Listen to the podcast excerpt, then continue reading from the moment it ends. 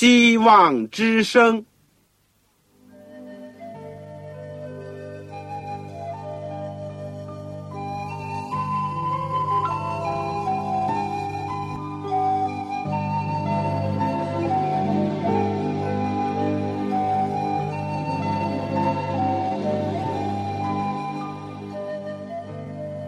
各位听众朋友，各位弟兄姐妹，欢迎您收听信徒培训这个节目。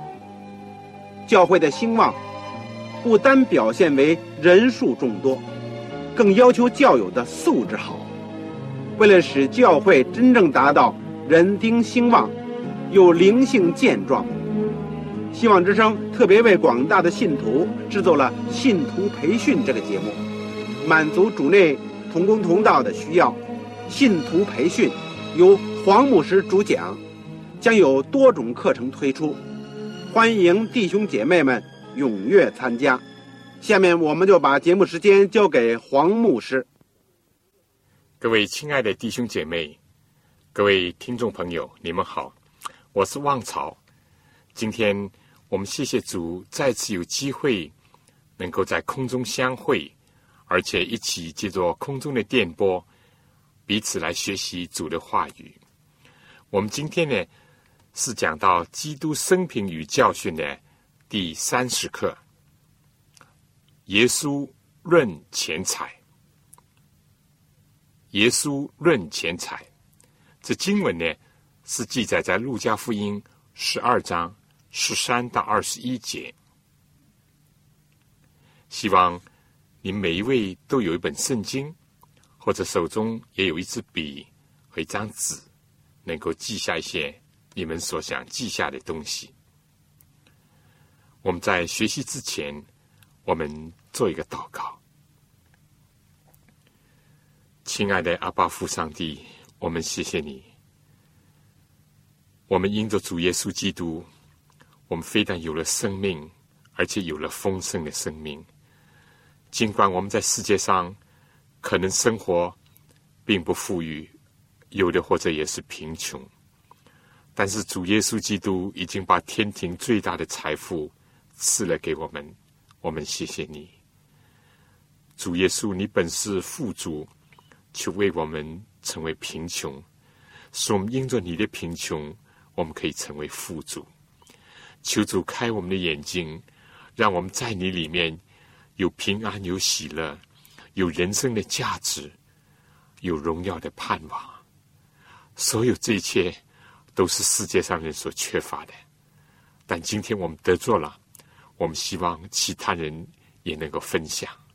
愿主帮助我们，能够效法主、跟从主，而且侍奉主、传扬主。求主与我们同在，祝福所有在收音机旁边我们的听众朋友。我们的父老弟兄姐妹，让我们一同蒙恩，一同能够领受主的话语。愿圣灵与我们同在，这样的祈求，奉主耶稣基督的圣名，阿门。耶稣论钱财，我们说毫无疑问，耶稣在世界上生活的时候呢，是一个两袖清风的穷人。他生长在马槽。长大在一个木工厂，死在十字架上，埋葬在别人的坟中。临行前，身上穿的衣服也被罗马的兵丁所瓜分。他周流四方行善事，一直需要一些妇女支持他和门徒的需用。正像他自己所讲：“湖里有洞。”天空的飞鸟有窝，人子却没有枕头的地方。另外，耶稣确实也没有见过或者经手过大宗的款项，他也肯定不是一个经济学家、银行老板。但当我们一读《四福音书》，我们就会惊奇的发现，耶稣在财富、金钱上竟有这么多卓越的教训。特别在他讲的近四十个比喻当中，几乎有半数都牵扯到了钱财或者是买卖的事情。今天我们要研究耶稣论钱财，看一看他在这个领域当中所发挥的教训和所带来的亮光，包括他怎么样的接触这些财主和有钱人，在公众的场合当中他怎么直言不摆，以及在许多的比喻当中对钱财的问题如何正面的对人加以鼓励和给人。警戒和劝告。首先，我们看看耶稣门徒和钱财这个问题。耶稣在出生的时候，因为家境清贫，生在马槽。圣经说，因为客店没有地方，而伯利恒呢是一个小城，但因为是大卫的城，又在第一次各归各家报名上车的日子呢，旅舍难求。是可能的，但是一个生允以重的妇人被迫在马槽生子，很可能是和自身的贫穷以及店主的势力是有关的。但有意思的是，不久从东方来朝拜圣婴，那些也就是犹太人的王的东方博士们呢？在所献的礼物当中有贵重的黄金，这就为约瑟和玛利亚遵照了天命，躲避希律的凶杀而逃到埃及的时候呢，提供了很大的方便。我们说钱财的优劣和影响，在耶稣一降生的事情上就反映出来了。另外，在耶稣死的事情上，可以说。犹大所接受的三十块钱，至少在现象上和基督的被出卖以及导致他的死亡是有关的。圣经讲贪财为万恶之根，在这件事情上呢，可以获得一个鲜明的一个例证。但就在此不久之前呢，马达拉的玛利亚同样用三十块钱呢。买了尊贵的香膏来高煮，而且呢，被看作是预先为基督的安葬之日所预备的。这个爱心之举有多么的抚慰了挂在十字架上的主耶稣的圣心。从这个观点来看呢，钱财用的得当的时候，又是多么的美好。圣经有两次，就是约翰福音第二章十二到十六节。马太福音二十一章十二到十三节，记载了耶稣接近圣殿。一次呢是在他工作开始的时候，一次在他使命将要结束的时候。两次呢，都记载了他盗出了兑换银钱之人的银钱，推翻他们的桌子，并声称把这些东西拿去，不要将我父的店当做买卖的地方。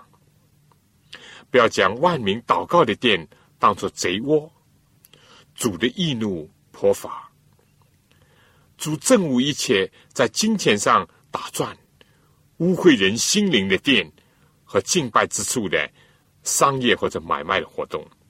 主憎恨这种钱，甚至主也厌恶那些财主为了沽名钓誉而吹着喇叭啊、敲着鼓，要引人注目，然后呢？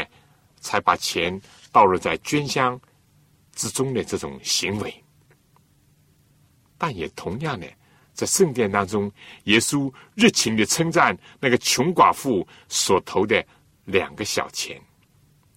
钱在主的眼光当中有不同的价值。主的门徒当中固然出现了像犹大那样见财眼开的人，但也有听见他的呼召。就舍往投高，离开温暖的小康之家，而跟从主去做一个得人如得鱼的那些人，就像雅各、约翰，还有彼得、安德烈，他们也包括了有放下在税关里面的官职和肥缺的马太，而在那些来到主面前人当中呢？有像那个少年财主，因为财产甚多，舍不得放弃，或者把它分给穷人，结果就忧忧愁愁的离开耶稣的那些有钱人。但也有了那些为了响应主的救恩以及爱慕主而愿意把一半分给穷人，或者说还包括了曾经亏负过谁就愿偿还四倍的税吏长撒该那样。钱财对人的影响和作用呢，明显是因人而异。主耶稣既没有专收有钱人。但也不拒绝他们成为他的门徒。主没有说钱财本身是罪恶，但是也从来没有推崇他。第二，我们就来看看耶稣在钱财上的论说了。在著名的三边宝训当中，也提到了有关钱财的问题。发财的心理呢，古往今来都存在，东西方各国都有，但尤其在今天呢，更加的突出。尽管像中国的至理名言说“人为财死，鸟为食亡”，但人还是想尽办法的发财。不仅中国人过去的时候新年最常用的这个贺词就说“恭喜发财”，就连今天念念不忘的呢，人还是一样东西，就是钱财。但耶稣说呢，不要为自己积攒财宝在地上。地上有虫子咬，能锈坏；也有贼挖窟窿来偷。物质的东西都有它的存在、发展以及消亡的过程。积攒财宝在地上是一个问题。这个世界上没有永存的事物，财产呢更加是无定的，有许多可变的因素。而耶稣的另一个重点呢是说。不要为自己。中国古老的哲学说：“人不为己，天诛地灭。”但耶稣反过来说：“一切为自己的，正是天诛地灭，必然会死亡的。人会死，人死的时候，财物还有什么用处呢？不少人把许多的金银宝物一同的埋入地底下，结果。和人一起败坏，不少有钱人生前就被人偷了抢，或者死后被人盗墓。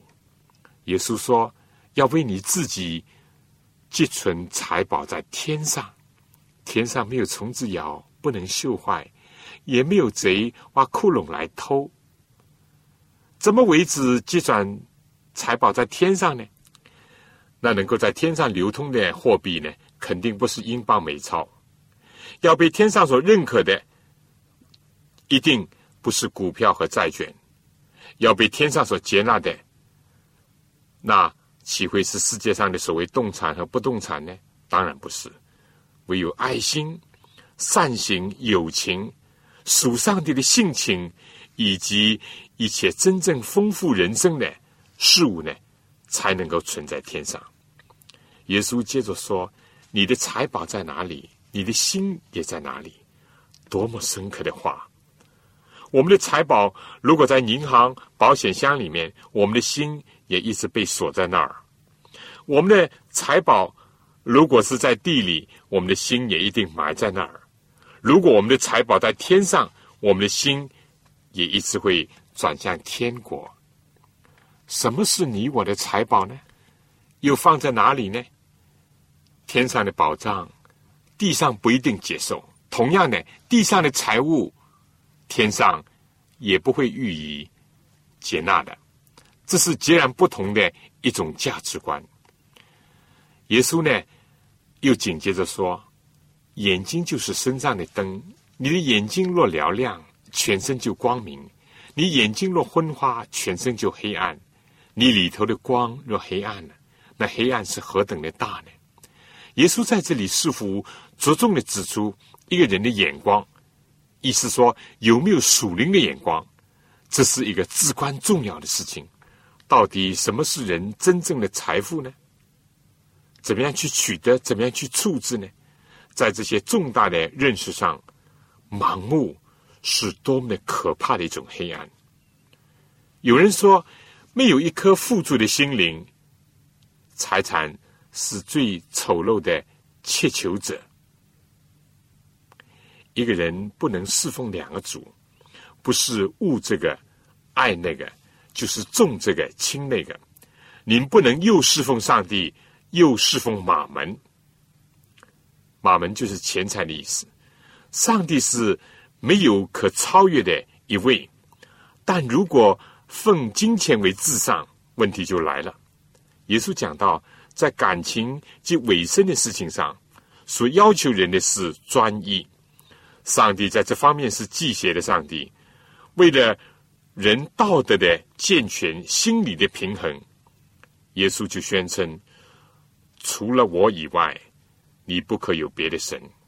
一仆两主，往往使人左右为难；一夫两妻或者一妻两夫，感情怎么能够专一？一个人不能有两个神。非但如此，耶稣甚至说。两者是不能和平共处、平分秋色，或者是互相尊荣的，非此即悖。不能又侍奉上帝，又膜拜金钱。上帝和财神是不能同坐在一张宝座上的。金钱本身呢，并非一定要和上帝对立，但人的心目当中，如果把金钱视作万能，看为至上。而不是以他做一个有用的仆人，那么冲突就会来了。我们这时候到底是听从上帝的吩咐呢，还是被这个钱财牵着牛鼻子走呢？这时候金钱要人付出的代价就太大了。Franklin 说：“一个人如果认为金钱是万能的话，他所做的一切恐怕都是为了钱的缘故。”有一次，耶稣预言他要上耶路撒冷去受许多的苦，并且被害，第三天复活。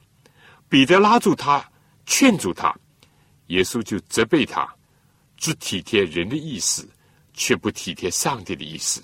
以后就说：若有人要跟从我，就当舍己，背起他的十字架来跟从我。因为凡要救自己生命的，必丧掉生命。凡为我丧掉生命的，必得作生命。人若赚得全世界，赔上自己的生命，有什么益处呢？人还能拿什么换生命呢？人就是想发财，但也很少人想赚得全世界吧。但耶稣说，就算人赚得全世界，却赔上了生命，而且不是单单指着。肉体的生命，而是指着永恒的生命，那么有什么益处呢？不要说永生，就是今生肉体的生命终结了，世界的荣华富贵又有什么意思呢？耶稣自己在旷野进食祷告的时候，撒旦呢装作一个光明的天使来试探他，把全世界的荣华富贵都摆在他的面前，声称。只要向他下拜，耶稣就无需上十字架，而且呢，可以承受天下万国的荣华富贵。但耶稣宁愿丧失肉身的生命，也不要在臣服撒旦当中赚得全世界。一次，一个人呢，要耶稣替他分家产，耶稣有感于。这个呢，就对众人说：“你们要谨慎自守，免去一切的贪心，因为人的生命不在于家道丰富。人要留心，要警惕，一不注意，贪就会冒出来。贪财是万恶之根，而且一切的贪心还包括了其他，像化了妆的贪心。”戴了假面具的贪心，说最漂亮话的贪心。犹大不是说玛利亚何必这么浪费吗？反浪费怎么不好呢？他不是说为什么不拿买香膏的钱去周济穷人吗？讲的比唱的好听，但骨子里是什么呢？另外要谨防各种形式的贪心。实践呢，以不可贪心做一个终结，是多么的有意思！一个人结果可能有钱，但他的财产呢，并不能保证他有属灵的生命和肉体的生命。生命能够积聚财产，但财富不能构成生命。留得青山在，哪怕没柴烧，只是指的肉体的生命的价值。但一个不苟生也不怕死的生命，才是令人炫目的。与此同时呢，耶稣深深的知道现实生活的艰难、经济的困扰，有时候连跟从他的人也不例外。他安慰以及鼓励他们说：“你们这小群，不要惧怕，不要生活在惊恐当中，因为父。”乐意把国赐给你们，反为他和他的真理亲戚世界荣华的引诱，安平乐道的上帝永生以及天国应许他们。耶稣又对门徒说：“所以我告诉你们，不要为生命忧虑吃什么，为身体忧虑穿什么，因为生命胜于饮食，身体胜于衣裳。”你想乌鸦也不种也不收，又没有窗，又没有库，上帝尚且养活它，你们比飞鸟是何等的贵重呢？你们哪一个能用思虑使寿数多加一刻呢？这最小的事，你们尚且不能做，为什么还忧虑其余的事呢？你想百合花怎么长起来？它也不劳苦，也不纺线。然而，我告诉你们，就是所罗门极荣华的时候，他所穿戴的，还不如这花一朵呢。你们这小心的人呐，野地里的草今天还在，明天就丢在炉里。上帝还给他这样的装饰，何况你们呢？人必须从困扰他们心灵的事物当中转移，相信上帝的全能。和慈爱，耶稣又说：“两个麻雀，不是买一分银子吗？若是你们的天赋不许，一个也不能掉在地上。所以不要惧怕，你们比许多的麻雀还贵重。钱财非但不能给人带来生命，而且有的时候呢，还剥夺了人生命和有价值的、有意义的生活。钱财非但……”不能一定的给人带来快乐，往往反而带来愁苦。一份在世界金融中心，就是美国的华尔街出版的报纸，写过这样一句话：“金钱这东西呢，是否可看作去世界各国都通行的护照？唯独对天国是例外。金钱是否也被视作？”能为人提供一切的东西，但唯独对快乐却是另一回事。弟兄姐妹，唯有上帝是我们真正的财富。下面呢，就请听这首歌。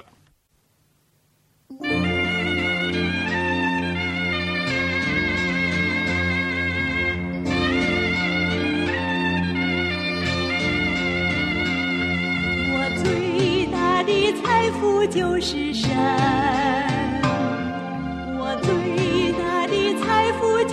生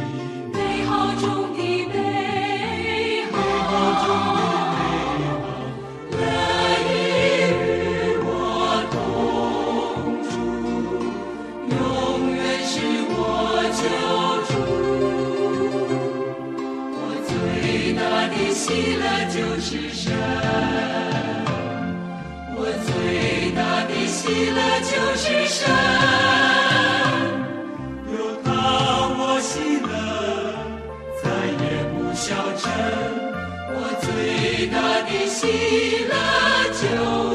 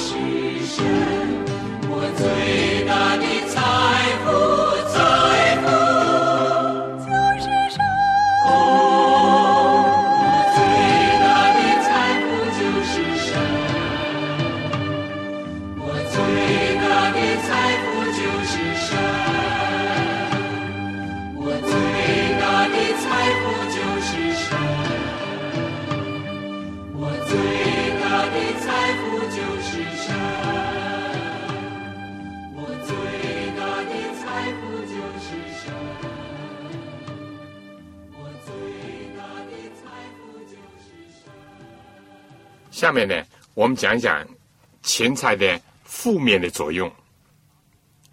在撒种的比喻当中，耶稣所指出的第三种土地，倒不是路旁的硬地，或者是土浅的石头地，而是荆棘丛生之地。耶稣说，有落在荆棘里的，荆棘长起来，把它挤住了。什么是经济呢？耶稣解解释道。撒在经济里的，就是人听了道，后来有世上的思虑、钱财的迷惑，把道挤住了，不能结实。虽然钱财本身不是问题，但迷恋钱财却是问题。它是灵性长进的障碍，像荆棘那样突然的夺取养料、水分，并挡住阳光，使其他的作物呢瘦弱枯萎。这种现象在教会信徒当中呢，并不少见。这不仅仅是对穷人来说，有今生的思虑、经济的压力和想发财的心理；对已经有钱的人，同样是有一股魔力，真可以说是从魔鬼来的吸引力。多年以后，保罗也强调，金钱加上资助的心。便是大利了，但那些想发财的人就陷在迷惑、落在网罗和许多无知有害的私欲里，叫人沉在败坏和灭亡中。贪财是万恶之根，有人贪恋钱财，就被引诱离了真道，用许多愁苦把自己刺透了。在末日征兆的排名上。贪爱钱财，居然被列为第二。可见，在基督复临前，金钱的魔力。以往中国人新年的时候，不是有接财神之举吗？我们说要识破钱财的迷惑，否则话呢，它就有一股蛊惑人心的强大的负面的作用和影响，对属灵的生命危害不浅。因为受钱财的迷惑，贪污是一种可能的结果。不久前，中国官方认为，现在贪污现象是从四九年共产党建国以来问题最严重的时刻。盗用公款、借公济私都是他的形式。耶稣曾对门徒说：“有个财主的管家，别人向他主人呢告他浪费主人的财物，主人叫他来对他说：‘我听见你这事怎么样呢？把你所经营的交代明白，因你不能再做我的管家。’那管家心里说：‘主人辞我，不用我再做管家，我将来做什么呢？锄地呢无力，讨饭吧怕羞。’一个不健康以至于败坏的生活方式以及思想方法呢，已经注定了他不能，也不愿意自力更生，靠自己的劳力来解决生计。讨饭当然并非对策或者是上策，也并非必须这样，但犯罪违法呢，才是真正的羞愧。那么他要怎么样做呢？他说：“我知道怎么行。”好叫人在我不做管家以后呢，接我到他们那里去。于是呢，把欠他主人债的一个一个的叫了来，问你欠了主人多少呢？他说一百篓油。管家说哪里的账，快坐下，写五十。又问一个说你欠多少？他说一百担麦子。管家说哪里的账，写八十。就这样，这管家呢？似乎显得很机灵、很聪明。耶稣感慨地说：“因为今世之子，交比光明之子更加聪明。如果一个世俗之徒、不法的人，尚有自知之明和未雨绸缪的心，那么上帝的儿女该如何正当的运用所托付给他们的财物呢？”主耶稣说：“我又告诉你们，要借着世上的财物结交朋友，到钱财无用的时候，他们可以接你们到永存的账目里去。世俗的小聪明，在上帝看为是大的玉镯，为今世的钱财损失永恒的宝物，为生存生活而丧失生命，不是真正的聪明人。耶稣在这里呢。”用对比的方法提醒上帝儿女，但毫不夸奖这个不义的管家的手法，因为下文呢就很清楚的表明了，耶稣讲人在最小的事上忠心，在大事上也忠心，在最小的事上不义，在大事上也不义。倘若人在今世的钱财上不忠心，谁还把真实的钱财托付你们呢？绝对的权利就导致绝对的腐化，没有治愈的绝对的权利就更是这样。今天权与钱已经成为结拜兄弟，许多国家的政要如日本、美国、南韩以及中国都陷在这个泥坑当中。这上层社会钱权交易成为一个突出的一个现象。在社会当中，一切向钱看齐，正叫得震天响，挥霍享乐，腐化浪费，敲诈勒索，投机倒把，倒买倒卖，屡见不鲜。其实呢，日光之下没有新事，今天有的是，古时已经有，只是日益的严重罢了。撒该。一度倚仗了罗马的权势以及手中的职权呢，曾经有恶诈的行为。可幸呢，他后来悔改了。许多人就好像路加福音十五章比喻当中的浪子，浪费父亲的钱财，结交酒肉朋友，挥霍无度。可幸呢，也在痛苦的经验以及教训当中呢，回头了。一些勒索百姓的兵士。好像今天的军警，有些到当时呢，施洗约翰那儿表示他们的悔悟，但除了有对钱财爱不择手而宁愿离开耶稣的少年官，更有不思悔改、假冒为善，但暗中侵吞寡妇家财、有贪爱钱财的法利赛人。当耶稣讲了不义的管家的比喻，并且教训众人以后呢？圣经说，法利赛人就耻笑耶稣，因为他们是贪爱钱财的。耶稣就对他们说：“你们是在人面前自称为义的，你们的心，上帝却知道，因为人间所高度评价的人，在上帝眼中却是可憎的。”这是根据英文圣经的翻译。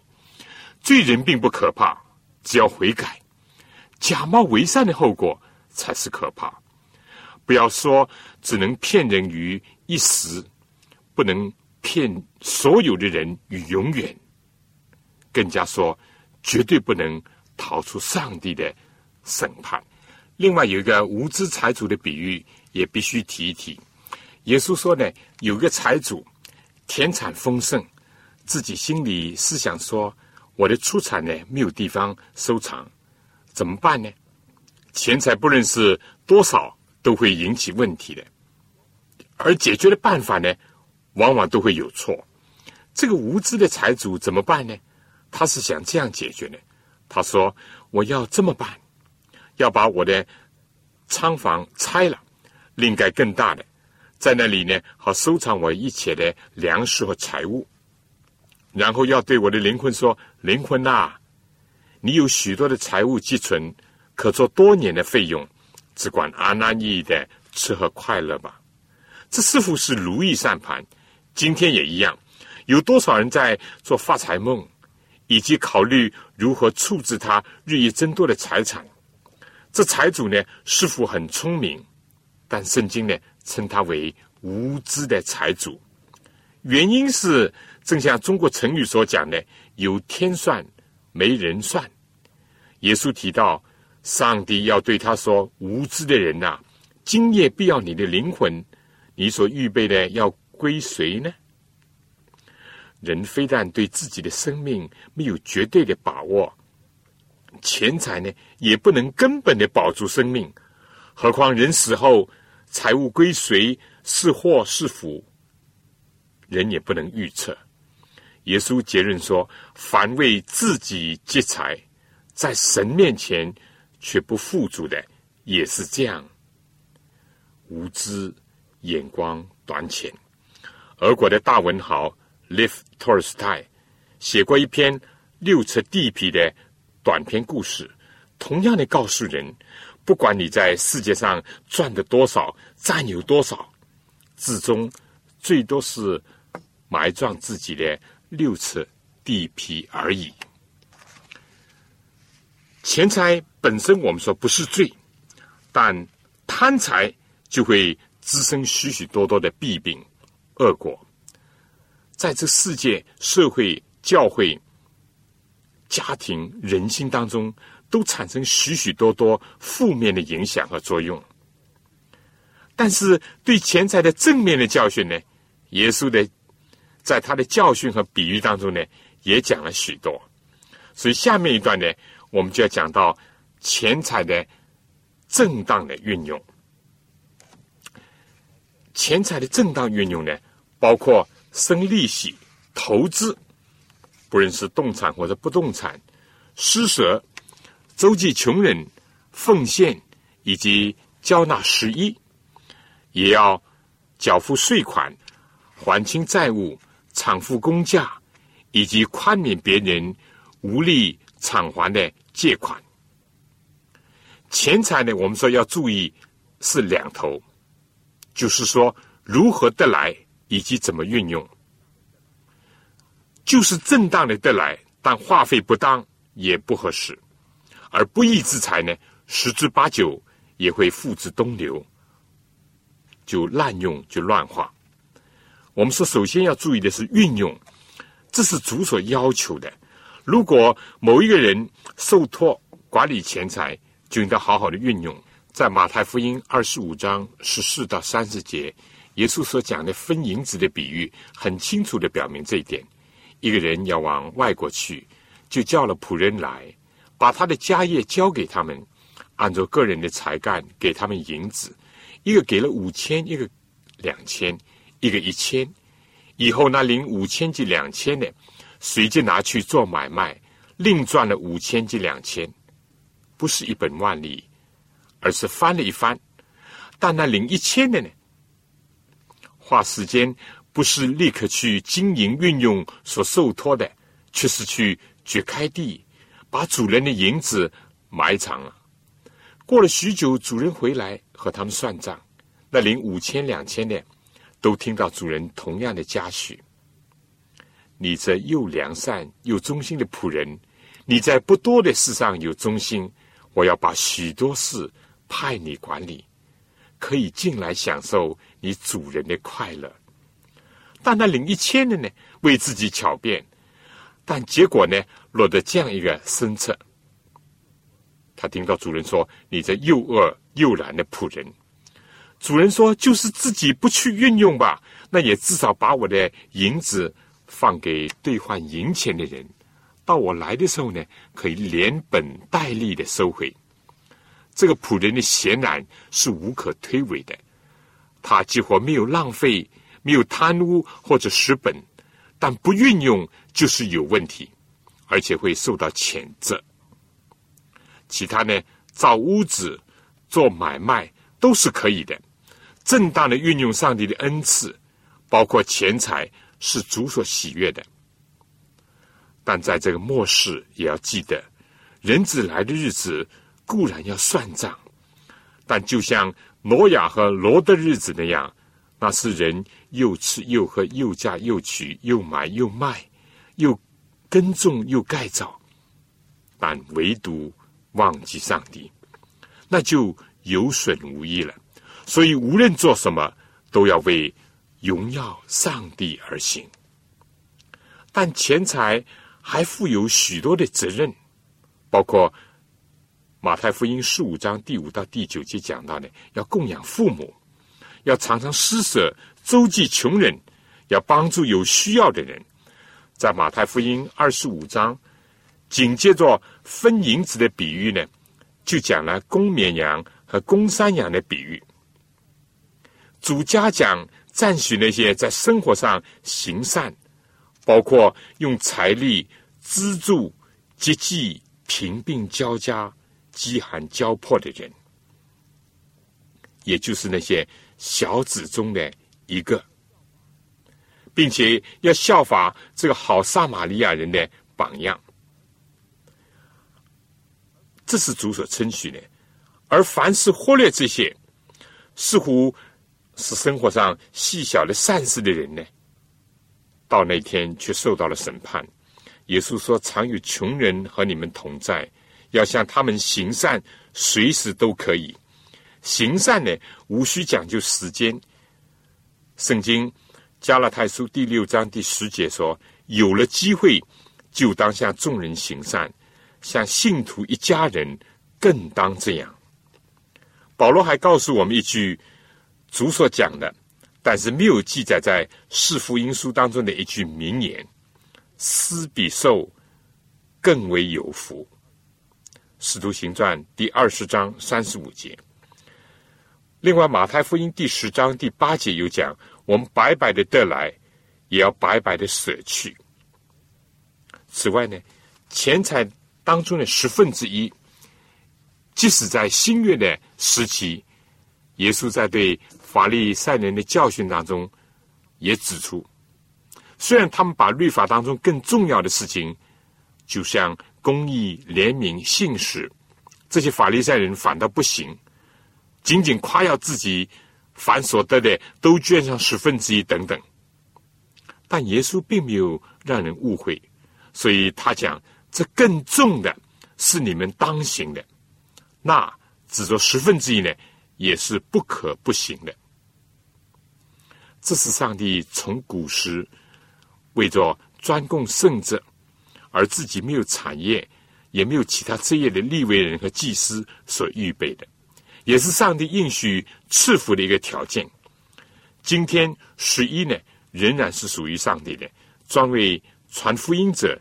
以及圣公所预备的，这不是自由的乐意捐或者是奉献，这是当纳的。我们看马拉基书第三章第八节就很清楚。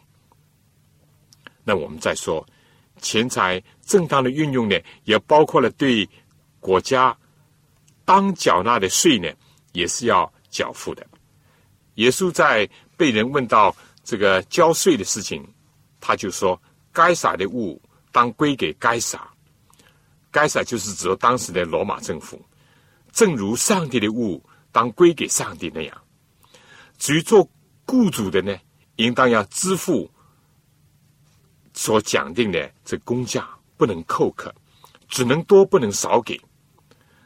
再谈到借债，最好不要举债，除非是万不得已。有人说要厌恶借债，就好像讨厌麻风病那样。但万一借了债呢，就要还清，连一文也得还清。这是圣经的教训。可以看马太福音第五章二十六节，路加福音十二章五十九节，不能马虎或者是疏忽。很多误会以及友情的破坏，都是由于借债或者是还钱不清而生的。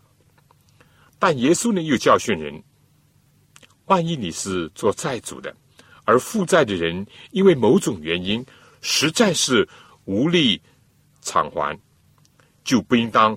逼人还债，或者是抱着一种没有一点恻隐之心，这是主所不喜悦的。主怎么样恩待我们呢？我们也应当怎么样的连续人？所以，我们在这世界上应当看重的不是钱财的本身，应当看重的是我们真正的财富，尤其是。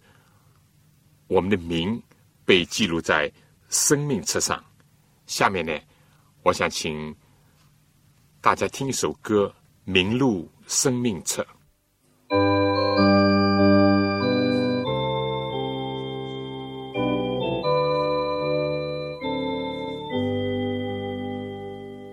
世上金银或钱财，我心却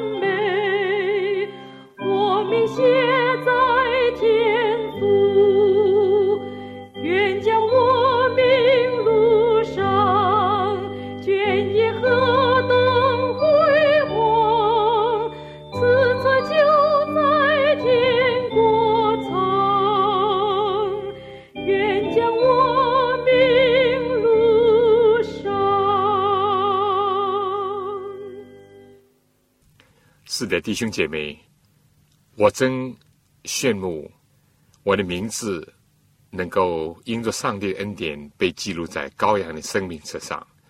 至于世界上的财物，不是我们所最终所羡慕的东西。好，最后我小结一下，我们知道上帝是造物主，人只是一个管家。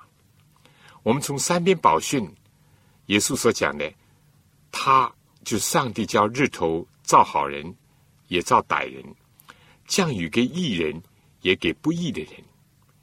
天赋的赏赐是什么呢？就是我们日用的饮食，今日赐给我们。另外呢，国度、权柄、荣耀呢，也都是父的。所以耶稣又讲：你们所需用的东西，你们的天赋是知道的。耶稣又说：“你们在天上的父，岂不更把好东西给求他的人吗？”所以我们可以看出，天赋是万物的泉源，是一切的赐予者。正如哈该书二章第八节，上帝借着先知的口说：“银子是我的，金子也是我的。”上帝是厚赐百物给人享受的上帝。一切的财富、物质的、属灵的，都出于他。他是万福的根源。中国人不是说吗？“福自天来”，也含有这个意思。而从耶稣所讲的几个管家的比喻，就是记载在马太福音二十四章四十五到五十一节，二十五章十四到三十节，二十一章三十三到四十四节，路加福音。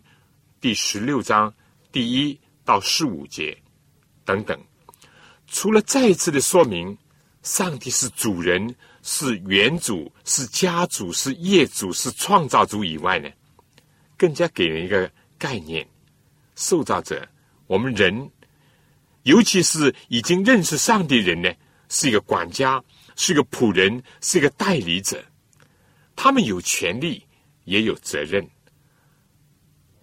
他们仅仅是照管者，主权呢仍然是属于天赋上帝的。基督徒在这样的认识上呢，建立起对金钱的一个正确的观点。意思就是说，我们只是管家，是仆人，是受托管理上帝的物业和金钱。所以我们不要显然，更不能作恶、贪污、浪费。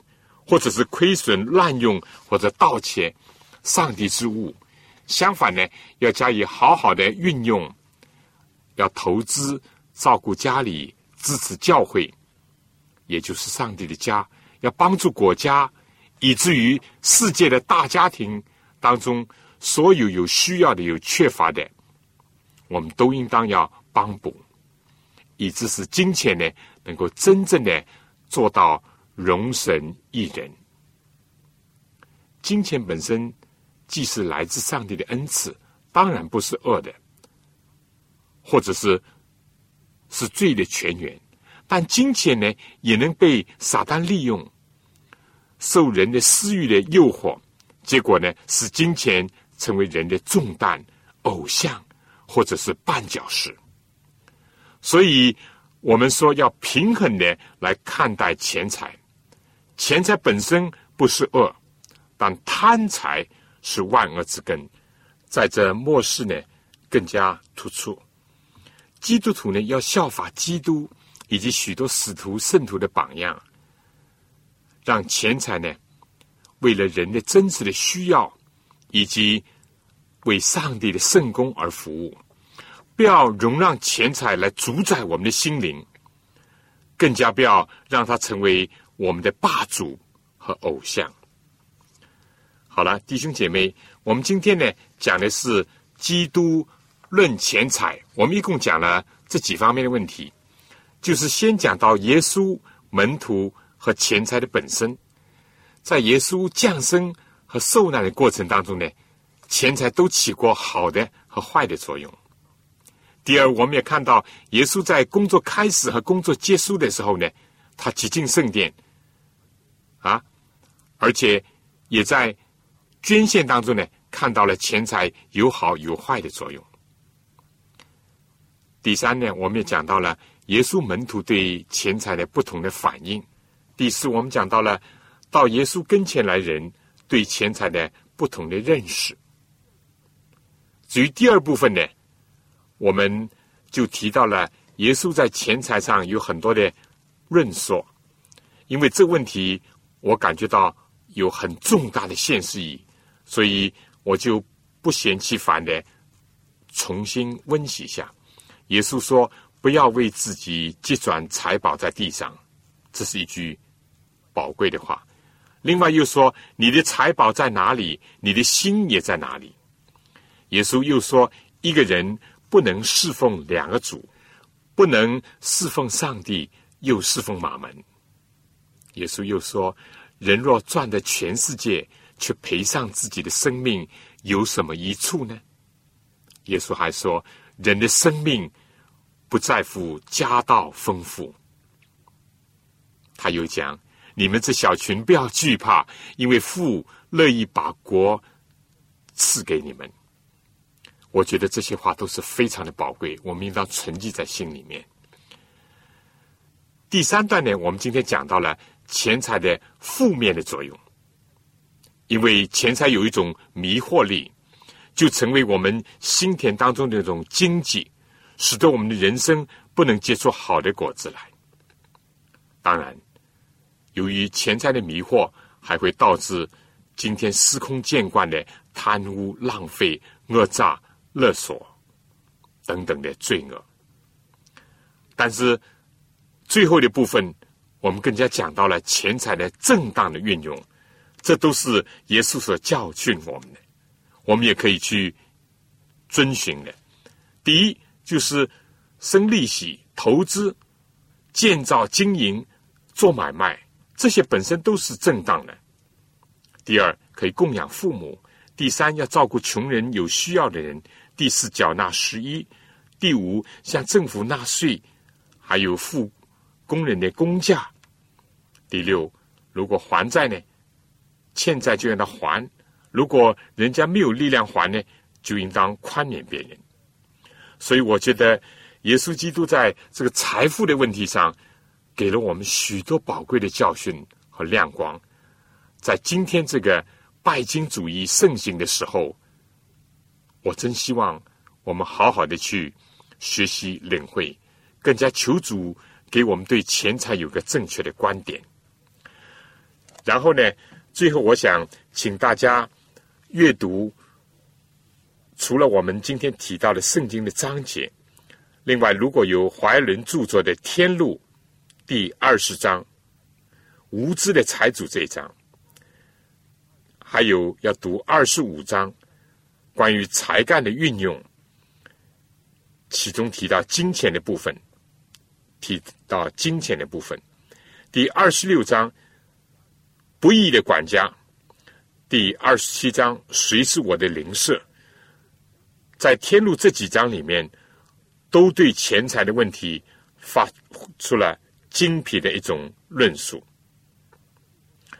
好了，最后呢？我想布置几个讨论的问题。如果你家里有几位，或者是在教会里有几位弟兄姐妹在一起，不妨讨论一下。学习了这课以后呢，对钱财这个问题有些什么新的感受和认识？第二呢，在日常以及基督徒的生活当中，你对钱财的作用有些什么体会？第三。今天的教会，在有关钱财上有什么需要注意和改进的地方？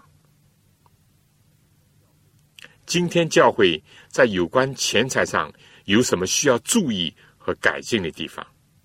第四，你怎么样有效的去帮助一个正在一切向前看的一个社会和人群？